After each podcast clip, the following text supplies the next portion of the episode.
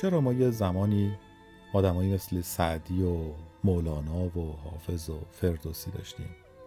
اما امروز تقریبا هیچی نداریم. چرا هیچ کدوم از نویسنده های معاصر ما جایزه نوبل نبردن؟ یا یه کار بزرگ جهانی انجام ندادند؟ چرا زبان فارسی که یه زمانی از هند و چین تا قلب اروپا گسترده بود امروز شرایطی پیدا کرده که باید دنبال مردم بدویم. تو رو خدا درست صحبت کنیم تو رو خدا درست بنویسید. خرابش نکنید. حیف زبان فارسیه. چه بلایی سرمون اومده؟ چه بلایی سر این فرهنگ این نگاه و این بستر زاینده اومده که این همه توش آدمای بزرگ رشد کردن؟ اما امروز به این وضعیت افتاده. خیلی ها دلایل سیاسی و اجتماعی رو میارن و میگن اینجوری شده اونجوری شده تقصیر فلانیه. این تقصیرها رو خیلی کار ندارم به دلیل خیلی روشن. به خاطر اینکه خیلی از کشورهای دیگه دقیقا در همین شرایط سیاسی و اجتماعی بودند اما رشد کردند. مثل ترکیه مثل هند مثل چین مثل ژاپن حالا تا یه حدودی. و کشورهای دیگه ای که از نظر تاریخی شباهت به ما دارند از نظر سیاسی یک شباهت به ما دارند. اما رشد فرهنگی خوبی داشتند نویسندگان بزرگ آدمهای بزرگی در فرهنگشون رشد کردن پیدا شدن که تونستن هم در اون فرهنگ تاثیر بذارن و هم تاثیر جهانی داشته باشن. مثلا همین ترکیه بغل گوش خودمون. چند تا جایزه نوبل داره. چند تا نویسنده بزرگ جهانی داره. چرا ما نداریم؟ چه بلایی سرمون اومده؟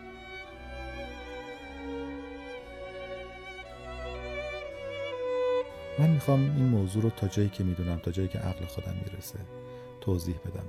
به خصوص برای دوستان جوانی که شروع کردن به نوشتن و تلاش می‌کنن کاری رو انجام بدن. یا دوستانی که در جشنواره داستانی و فسون شرکت کردن.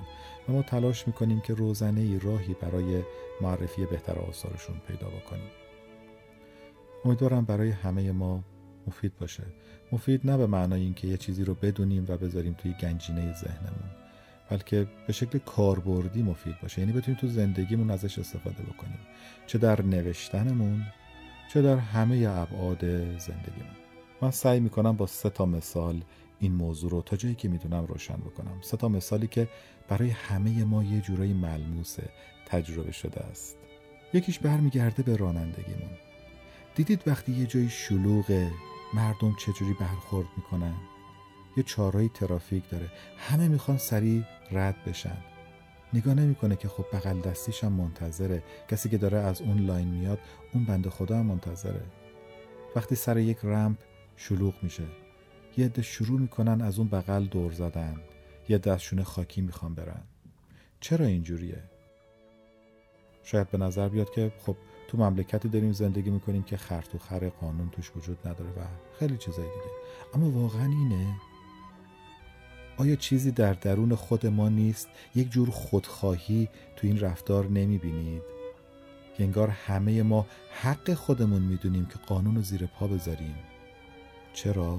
چون یه جایی احساس می‌کنیم حقمون رو خوردن. هزار تا دلیلم میاریم آقا اینجا همه اینجوری اینجا قانون وجود نداره. نمی‌بینی چه ترافیکیه؟ و و و بسیاری توجیه های دیگه. اینو داشته باشین. این رفتار خودخواهانه رو داشته باشید. میرم سراغ یک مثال دیگه. دقت کردین بیشتر آدما وقتی ازشون سوال می‌کنی می‌بینی که بچه خانی وکیلی وزیری سناتوری چیزی بودن. یه جایی نسبشون به یه آدم گنده وصله. چرا اینجوریه؟ اگه دقت بکنیم و با آدمای مختلف صحبت بکنیم سوال برات پیش میاد که آقا این مملکت اصلا رعیت نداشته. مثلا هیچکس تو این مملکت باباش بابا بزرگش جدش یک آسیابان گمنامی نبوده که یه جایی کار کرده و مرده و هیچ آدم مهمی هم نبوده باشه. چرا همه ما دوست داریم یه جوری گذشته خودمون رو مهم جلوه بدیم؟ به الان بی اعتبارمون اعتبار ببخشیم. اینو هم داشته باشیم. میرم سراغ یه بازی که همه ما تو بچگی حداقل ما ده پنجایی یا شاید برخی از ده شستی انجامش داده باشن. و اون بازی مارپله است که معمولا پشت صفحه منچ بود. با اینکه بازی دست دومی محسوب می‌شد به نسبت منچ اما جذابیتش حتی از منچ هم بیشتر بود. بازی چجوری بود؟ بازی این بود که باید تاس مینداختی و یه سری خونه ها رو می‌رفتی بالا یا یه سری انتخابات داشتی که برسی به یک نردبان و بتونی بری بالاتر. اما خیلی از این نردبان ها نزدیکش یه مارم بود. نزدیک این پله های مارم بود که اگر اشتباه می‌کردی بدشانسی می آوردی میخوردی به اون ماره و دوباره برمیگشتی میومدی پایین خونه اول. یه مار گنده و یه نردبون گنده هم بود که دوتایشون نزدیک هم بودن.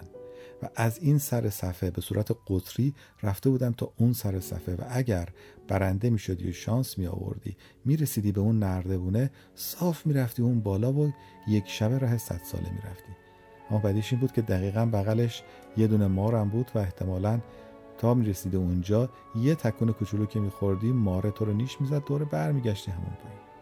و خوب یادمه که خیلی از دوستان ما خیلی از بچههایی که با هم بازی می‌کردیم به شدت علاقه من بودن که یه جوری جهر بزنن و خودشونو برسونن به اون نردبونه. و معمولا هم وقتی که به اون نردبون می‌رسیدن و می‌رفتن بالا هیچ کدوم برنده نمی‌شدن. چون بلافاصله میخوردن به اون ماره و باز برمیگشتن پایین. و من مونده بودم این چه مرضیه این چه حسیه که مدام می‌خوای از این نردبون بری بالا در حالی که می‌دونی نیش می‌خوری میای پایین. اما حاضر نیستی این مسیر رو این صد خونه رو دونه دونه بری بالا و مثل آدم برسی به همون جایی که باید بری حالا این ستا رو با همدیگه جمع بکنید. این وضعیت رانندگی. این احساس وصل بودن به یک گذشته خیلی مهم و اینکه بابای من جد من گذشته من خیلی آدم مهمی بوده و اصلا ما مثلا حمال و آسیابان و آدمای اینجوری نبودیم رعیت نبودیم و هممون یک رگ خانی داریم و این بازی ما رو پله. خب نتیجه ای که میشه گرفت چیه؟ یک جور خودخواهی پنهان یک جور شتاب زدگی. که باعث میشه چیزهایی رو که باید بپذیری هرگز قادر به پذیرشش نباشی و انجامش ندی. کارهایی که باید انجام بشه تا یه چیزی رشد بکنه بزرگ بشه و به نتیجه برسه. اون کارا رو انجام ندی اون زمینه ها رو نسازی و اگر کسی داره آرام آرام پیش میره احساس حقارت به دست بده. احساس کنی که این به نتیجه نمی‌رسه و باید زودتر خودتو برسونی. به زبان ساده تر اون زیر ساخت هایی رو که با فروتنی با صبر با پذیرش و با یک تعامل گسترده فرهنگی و اجتماعی باید به وجود بیاری هرگز به وجود نیاری و بخوای تو تک نفری باشی که از اون نردبون مستقیم بری بالا و برسی به هدفت. در صورتی که راه عملا اون نردبون نیست بلکه اون صد خونه که باید دونه دونه دونه دونه دونه بری بالا. تا شاید اگر خوش شانس باشی از بین چند نفر یکیتون برسیم به اون خونه آخر. حالا برمیگردم به فرهنگ و ادبیات خودم. حافظ حافظ عزیز حافظ نازنین حافظ جان. چی میشه که حافظ به این اوج می‌رسه؟ مسلما بخش بزرگی از این رشد حاصل شخصیت خود این آدمه. حاصل ویژگی های درونی خود این آدمه حافظ قطعا آدم بی نهایت با استعداد و دارای یک نبوغ حیرت انگیز یا یک ارتباط های ذهنی و معنوی فوقالعاده است که تونسته به چنین جایگاهی برسه اما حافظ بدون بستر زبان فارسی که هزاران بلکه میلیون ها آدم دیگه اون را به وجود آوردند می‌تونست حافظ بشه؟ اگر هزاران غزل سرا غزلهای معمولی عاشقانه نمی سرودند و میل به غزل شنیدن رو فرهنگ غزل خوندن و غزل شنیدن رو در جامعه فارسی زبان به وجود نمی آوردند آدمهایی مثل سعدی و حافظ می‌تونستند رشد بکنند. اگر مردم غزل حافظ رو می‌خونند و حالی به حالی میشند یک اتفاق فوقالعاده در درونشون میفته فقط و فقط وابسته به شخص حافظ نیست بلکه به اون پس زمینه بزرگی برمیگرده که حافظ بر روش ایستاده. و اون پس زمینه رو هزاران آدمی ساختن که ما امروز نامی ازشون نمی‌دونیم. چقدر شاعر اومدن یواش یواش غزل فارسی رو گسترش دادن امکانهای تازه‌ای بهش اضافه کردن. از استعاره های تازه استفاده کردن تا در نهایت این میراث به آدم مثل حافظ برسه و بتونن اون رو به چنین اوجی برسونن. این میراث به آدم مثل سعدی برسه و بتونن اون رو به چنین کیفیت نابی برسونند. خب این بر روی یک بستر فرهنگی ایستاده که آدم های بیشمار و گمنامون رو ساختند. این مثل دارو میمونه یه دارویی که امروز ما می‌خوریم و سرمون خوب میشه یه بیماری درمان میشه. حاصل زندگی چند نفر آدمیه که رنج کشیدن و حتی با همون بیماری جانشون رو از دست دادند. برای اینکه کسی به فکر این بیفته که اون دارو رو بسازه. چند نفر حاضر شدند آزمایش بشند. این دارو رو به صورت داوطلبانه بخورند تا پزشکان مطمئن بشن که این دارو موثره هیچ دارویی بدون آزمایش های گسترده هرگز وارد بازار نمیشه. و ما اصلا به این فکر کردیم که چند هزار نفر آدم با امید و ناامیدی اومدن و اون دارو رو روی بدن خودشون روی زندگی خودشون تست کردن آزمایش کردن و قبول کردن که این آزمایش روشون انجام بشه. فروتنانه بدون هیچ نامی. تا امروز ما بتونیم از اون دارو استفاده بکنیم.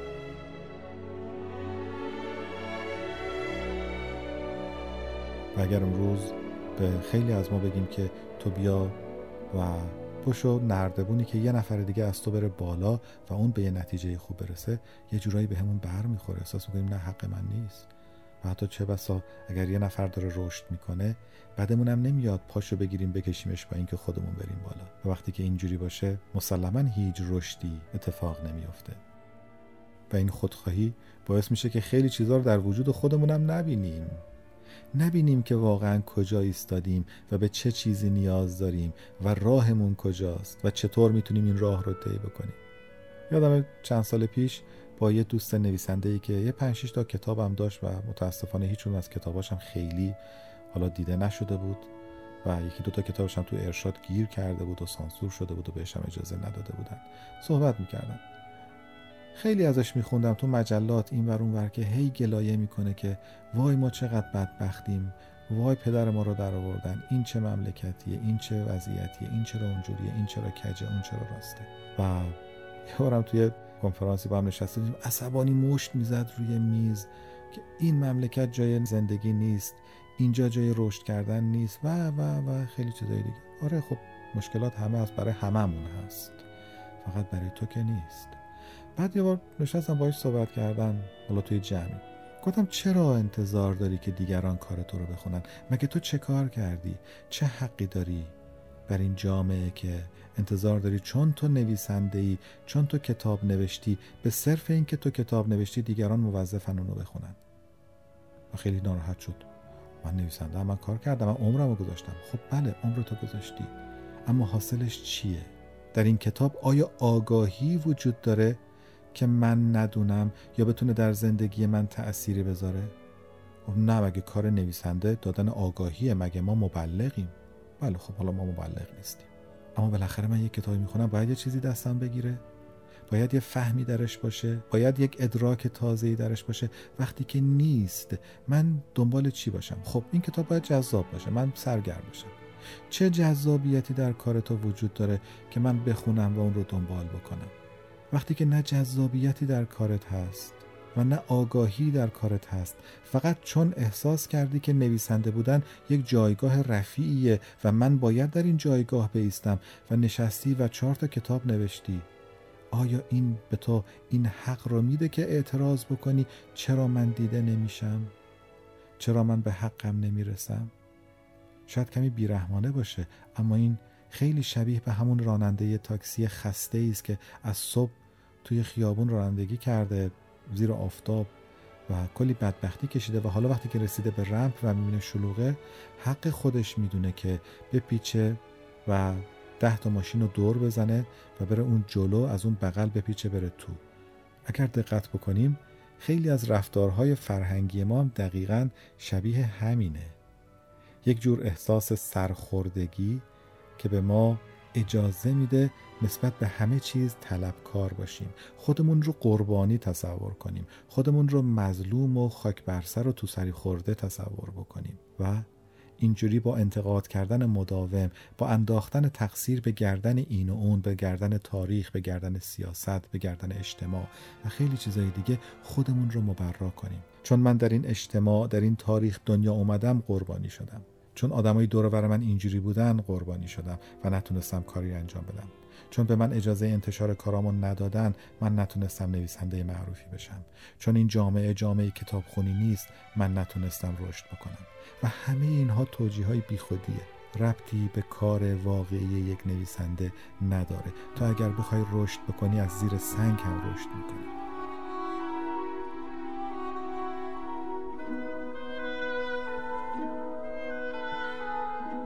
و البته اگر همه ما بتونیم چنین نگاهی داشته باشیم در کنار هم از رشد کردن هم لذت ببریم. حاضر باشیم که نردبان ترقی یه نفر دیگه بشیم. حاضر باشیم حتی به ما بگن نویسنده عامه پسند به ما بگن نویسنده درجه سه اما کمک بکنیم که یک نویسنده درجه یک به وجود بیاد. مسلما فرهنگمون رشد می‌کنه. مسلما آدمهایی مثل سعدی و حافظ و فردوسی دوباره در این سرزمین شکوفه خواهند زد و متولد خواهند شد و کارشون رو به اوج خواهند رسوند.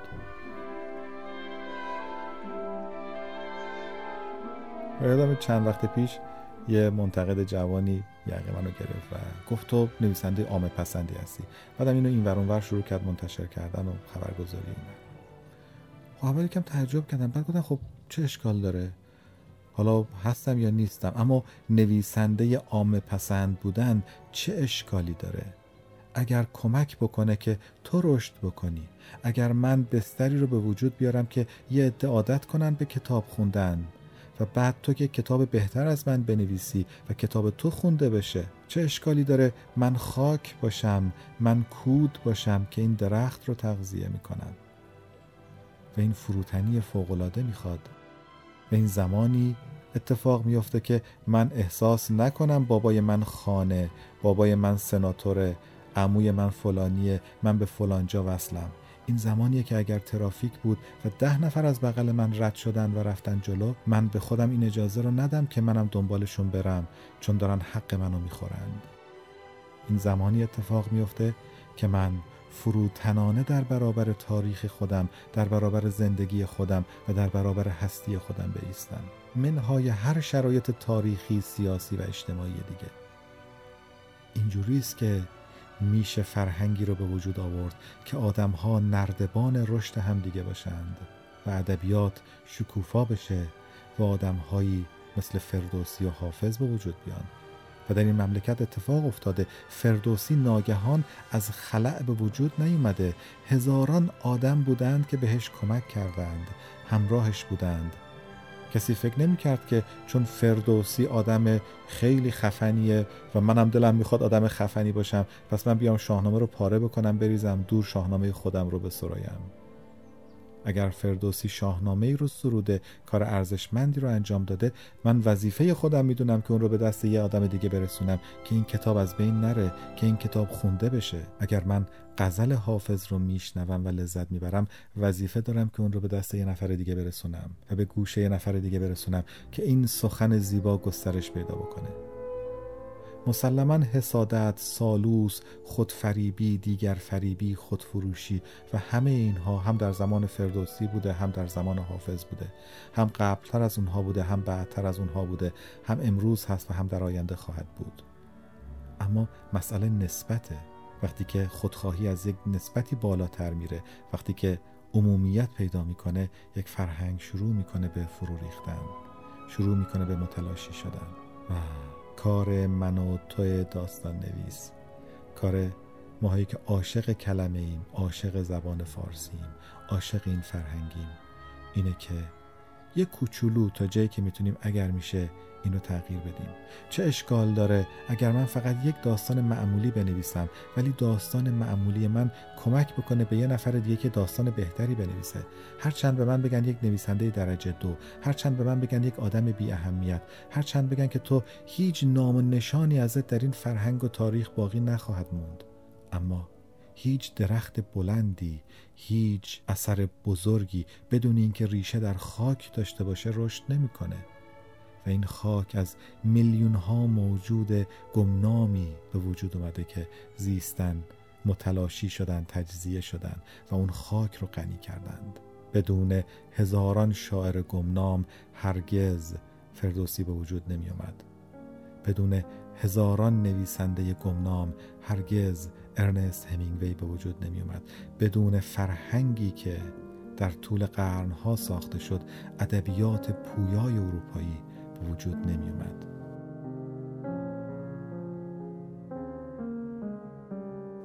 و به گمان من با این نگاهی که ما می‌تونیم رشد بکنیم. ببخشید که کمی طولانی شد اما مسئله مهمی است و برای من و توی داستان نویس به خصوص مهمتره. برای اینکه شاید در این نقطه بهتر از هر جای دیگه در مملکت در این فرهنگ ما می‌تونیم این کار رو انجام بدیم. این یه جور وظیفه تک تک ماست کسانی که دست به قلم داریم و می نویسیم و چیزی رو به وجود میاریم. ماییم که بستر رشد این سرزمین این فرهنگ رو می‌تونیم به وجود بیاریم و شاید دوباره ایرانی داشته باشیم که درش کسانی مثل حافظ و سعدی و مولانا متولد میشن قد می‌کشند و میدرخشند.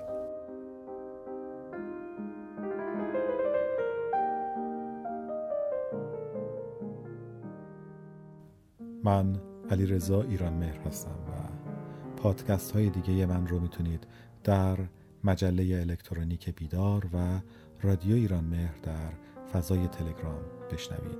به نشانی ادساین حافظ کی کی